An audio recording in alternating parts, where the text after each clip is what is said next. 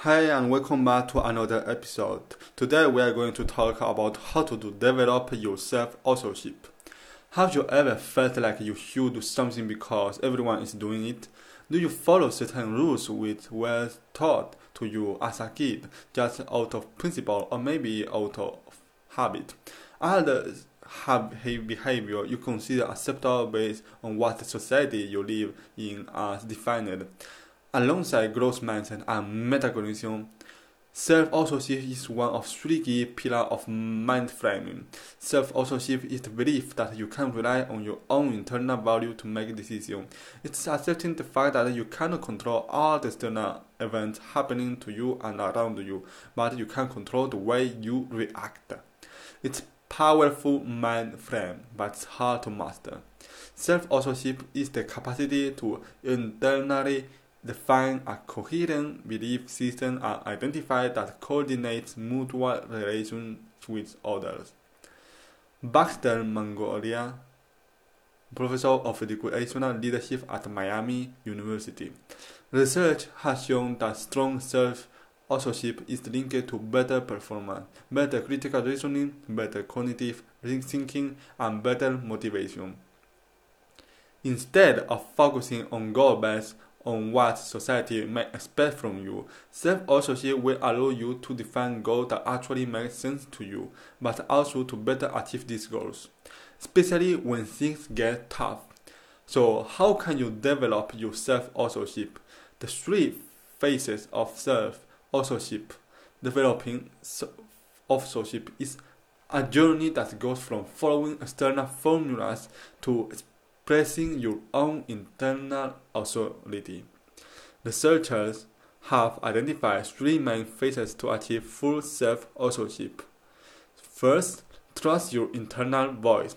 Realize that although reality is out of your control, you can control how to react reality instead of reacting automatically to what happened to you based on what you base being taught in the past actively listen to your internal voice to shape how you react 2 build an internal foundation this is a conscious process where you decide to combine your identity, your relationship, your belief, and your value into a set of internal commitments from which to act upon.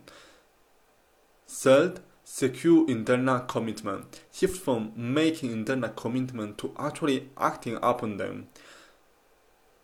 When faced with external events that are out of your control, use the value to define to guide your decision making process. As you can imagine, developing self authorship isn't a quick process.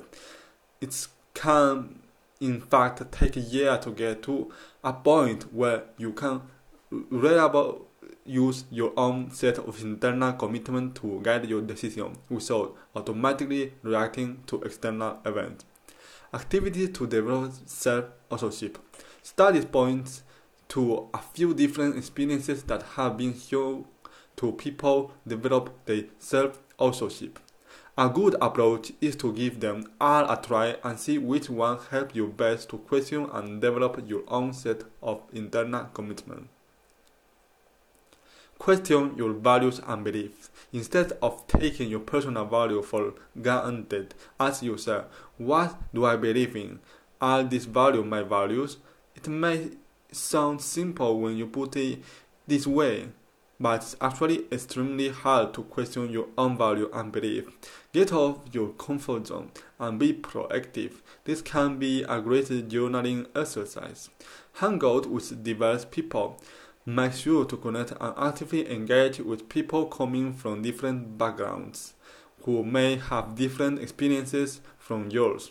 By doing this, you will increase your awareness, understanding, and openness to diversity, and at the same time, develop your own values, which may be either inspired by these diverse experiences or develop as counter values and beliefs.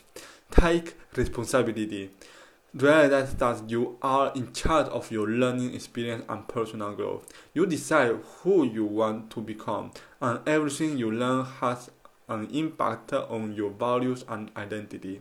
While you can't control many external events that have an impact on your life, you can control the material you engage with, what you read, watch, and listen to. It's a lot of work to develop your self authorship, but it's well worth it. The journey itself can be enlightening and help you get to know yourself better.